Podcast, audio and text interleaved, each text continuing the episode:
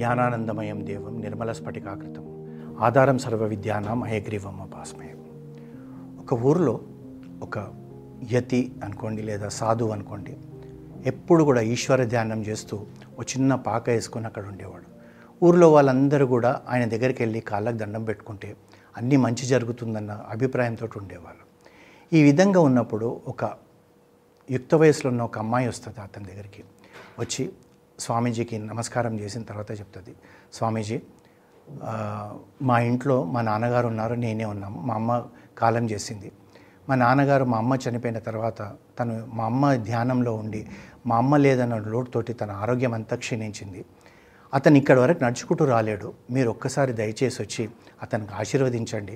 ఎందుకో అతన్ని చూస్తుంటే కొద్ది రోజులలో అతను ఆ వైకుంఠం యాత్ర చేస్తాడని ఆ శ్రీహరి పాదాల చింతకు చేరిపోతాడని చెప్పి నాకు అనిపిస్తుందని అంటదన్నమాట.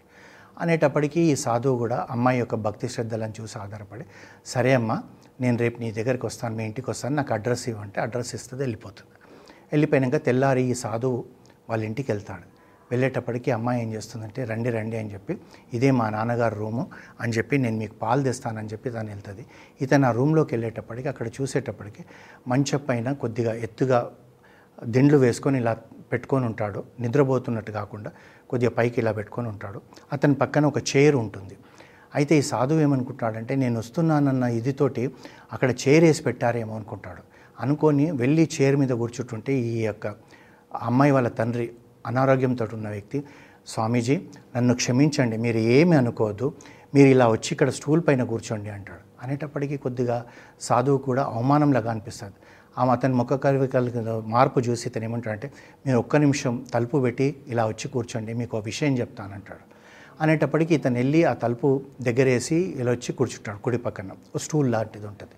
అయితే ఈ విషయం ఎవరికి తెలియదండి మా అమ్మాయికి కూడా తెలియదు. మిమ్మల్ని ఇక్కడ ఎందుకు కూర్చోవద్దన్నా అన్నదే నేను చెప్తాను అంటాడు అంటే ఏంటిదంటే నేను నా భార్య చనిపోయిన తర్వాత చాలా మదన పడుతూ ఉండేవాడిని. ఏంట్రా ఈ జీవితం? దేవుడు నాకు ఎందుకు ఇలా చేశాడు? అది ఇది అని చెప్పి అనుకునేవాడిని. అయితే ఒకరోజు నా చిన్ననాటి స్నేహితుడు నన్ను చూడ్డానికి వచ్చాడు. వచ్చినప్పుడు తన మాటలలో మాట్లాడుతూ ఎవరన్నా నాకు ఆ ఈశ్వరుడికి చెప్పడానికి మధ్య మధ్యన ఎవరైనా ఓ గురువులో లేకపోతే ఒక సాధువో నాకు దొరికితే బాగుండరా. నా కష్టం చెప్పుకునేవాడిని అంటే అప్పుడు నా స్నేహితుడు చెప్పాడు ఎందుకురా నువ్వు మధ్యవర్తిని పెట్టుకుంటావు? ఓ గురువును ఒక సాధువును ఒక ఋషిని ఒక సెయింట్ లాంటి వ్యక్తిని చూసుకుంటావు ఎందుకు? దేవుడితో నువ్వు డైరెక్ట్ మాట్లాడలేవా? నువ్వు ఒక పని చెయ్యి ఈ చే తను కూర్చున్న చైర్ తీసి ఇక్కడ నా పక్కనేసి నువ్వు నేను వెళ్ళిపోయిన తర్వాత ప్రార్థించు నీకు ఇష్టదైవమైన కృష్ణుడిని పిలుచు కృష్ణ రాయ్యా ఇక్కడ కూర్చో అని చెప్పు. అతను వచ్చి కూర్చుంటాడు అప్పుడు నువ్వు కృష్ణుడితో మాట్లాడనేటప్పటికీ అప్పటి నుంచి నేను ప్రతిరోజు కూడా రోజులో ఎనిమిది గంటలు నేను ఇక్కడ కృష్ణుడు కూర్చొనే ఉంటాడు ఆయనతో నేను మాట్లాడుతూనే ఉంటాను అని చెప్పి అంటాడు. అనేటప్పటికీ ఈ సాధువు నిజంగా కూడా ఒక రకమైన భావన ఏర్పడిపోతుంది. అరే నిజంగా ఇతనికి ఇంత మూఢభక్తి ఉందా అని చెప్పేసి. ఆ తర్వాత అమ్మాయి పాలు తీసుకొని వచ్చి ఆ అమ్మాయి కూడా అంటుంది గురుగారు మీకు విషయం వింత చెప్తాను. మా నాన్నగారు ఆ పక్కన చేరేశారు. ఎందుకేసారో తెలియదు. అక్కడ ఎవరిని కూర్చొని ఇయ్యడండి అని చెప్పి అంటుంది అనమాట అంటే ఈ సాధువు అంటాడు వద్దమ్మా ఎవరు కూర్చోవద్దు. మీ నాన్నగారికి కావాల్సిన వ్యక్తి అందులో ఉన్నారు కనుక తను అట్లా అనుకుంటున్నాడు. అందు గురించి ఎవరు అతన్ని అడ్డుపడకండి కూర్చోకండి అని చెప్పి ఈ సాధువు అతన్ని ఆశీర్వదించి వెళ్ళిపోతాడు. బయటికి వచ్చేటప్పుడు చెప్తాడు మర్చిపోయి కూడా ఎవ్వరు ఆ చైర్లో కూర్చోవడానికి ప్రయత్నించకండి. అతను ఏదో పిచ్చిగా ప్రవర్తిస్తుండ అనుకోకండి. అతనిలో గొప్ప విశేషం ఉంది కనుకనే ఆ విధంగా ప్రవర్తిస్తుండు అని చెప్పి అతను అంటాడనమాట. అన్నాక ఇలా కొన్ని రోజులు జరిపోయిన తర్వాత ఒకరోజు ఈ అమ్మాయి మళ్ళీ ఆ సాధువు దగ్గరికి వెళ్ళి నమస్కారం చేసి అతనితో చెప్తుందనమాట మీరు వచ్చిపోయిన తర్వాత ఒక పదిహేను రోజులకు నాన్నగారు కాలం చెందారండి అని అంటారు. కానీ ఒక వింత జరిగిందండి. రాత్రి ఏ సమయంలో ప్రాణం పోయిందో తెలియదు. నాన్నగారు మంచం అంత ఉన్నాక కూడా ఆ పక్కకు జరిగి ఆ కుర్చీలో ఇలా తలా పెట్టి పడుకున్నారు. ప్రాణం పోయిందండి అంటాడు. అనేటప్పటికీ సాధువు రెండు చేతులు ఎత్తి మొక్కి అంటాడు. అమ్మా నీ తండ్రి అదృష్టవంతుడు. నువ్వు అనుకుంటున్నట్టుగా నీ తండ్రి అక్కడ పక్కకు జరిగి ఆ కుర్చీ మీద ప తలబెట్టాడు. కుర్చీ లేకపోతే పడిపోయేవాడు. ఇలాంటి ఆలోచనలు పెట్టుకోకూడదు. అక్కడ స్వయంగా శ్రీకృష్ణుడు తొడపైనే తన తన ప్రాణం పోయింది. నిజంగా గొప్ప అదృష్టవంతుడు అని చెప్పి ఈ సాధువు అంటాడు. అందు గురించి ఏమంటారంటే అనాయాసనే మరణం వినాదాయకే జీవనం అన్నారు అంటే అల్- అట్లా మాట్లాడుతూ మాట్లాడుతూ కృష్ణ కృష్ణ కృష్ణ కృష్ణ అంటూ ప్రాణం పోవాలి. రామ రామ రామ రామ అంటూ ప్రాణం పోవాలి. శివ శివ శివ అంటూ ప్రాణం పోవాలి. మరి ఇది కావాలంటే ఎట్లా? మనం కూడా ఏమీ లేదండి.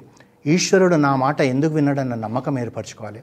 ఈ శ్రీహరి నేను పిలిస్తే పలుకుతాడన్న నమ్మకం ఏర్పరచుకోవాలి అని చెప్పి ఎక్కడ ఉంటే అక్కడే నువ్వు కూర్చున్న దగ్గరనే కాశీ కనబడాలి నువ్వు కూర్చున్న దగ్గరనే తిరుమల కనబడాలి. ఆ కొండపైన నువ్వు వెళ్తున్నట్టుగా ఉండాలి కొండ లోపల ఆ స్వామి యొక్క దర్శనం చేసుకుంటున్నట్టుగా నువ్వు ఇక్కడ ఉండే భావన ఏర్పరచుకుంటే మనం ప్రాణం పోయేటప్పుడు ఆ పరమేశ్వరుడు తప్పనిసరిగా వచ్చి తనల్ని మనను ఆ తన పుష్పక విమానంలో మనల్ని పైకి తీసుకెళ్ళడంలో ఏ అతిశయక్తే లేదు. అందు గురించి ఏంటంటే ప్రాణం పోయేటప్పుడు మనం కోరుకునేదంతా కూడా ఎవరిని ఇబ్బంది పెట్టకుండా ఎవరితో ఇంత చేయితో ఇలా ముట్టుకునేటట్టు సేవ చేయించుకోకుండా ప్రాణం పోవాలని చెప్పి మనం ఇప్పటి నుంచే ఆ ప్రయత్నం చేయాలి. మన దినచర్యలో ఒక భాగం అయిపోవాలి ఆ పరమేశ్వరుని ప్రార్థించడం. అంతేగాని సర్లేండి నేను హాస్పిటల్లో పడ్డాక ప్రార్థిస్తానంటే హాస్పిటల్లో పడ్డాక ఏ ఆక్సిజన్ పెడతారో తెలియదు ఏ వెంటిలేటర్ పెడతారో తెలియదు. అప్పుడు మాట్లాడే అవకాశం ఉంటుందో ఉండదో తెలియదు. అలాంటి రాకుండా ఉండాలంటే ఇప్పటి నుంచే మనం ఆ శ్రీహరిని ప్రార్థిస్తూ ప్రార్థిస్తూ ఉంటే ఈ యొక్క వ్యక్తి ఏ విధంగానైతే ఆ కృష్ణుడు తొడపైన ఇలా తలబెట్టి ప్రాణం పోయిందో మనకు అలాంటి వరం ఇస్తాడు ఆ శ్రీకృష్ణుడు అని చెప్పి మనం నమ్మాలి. హరిహోం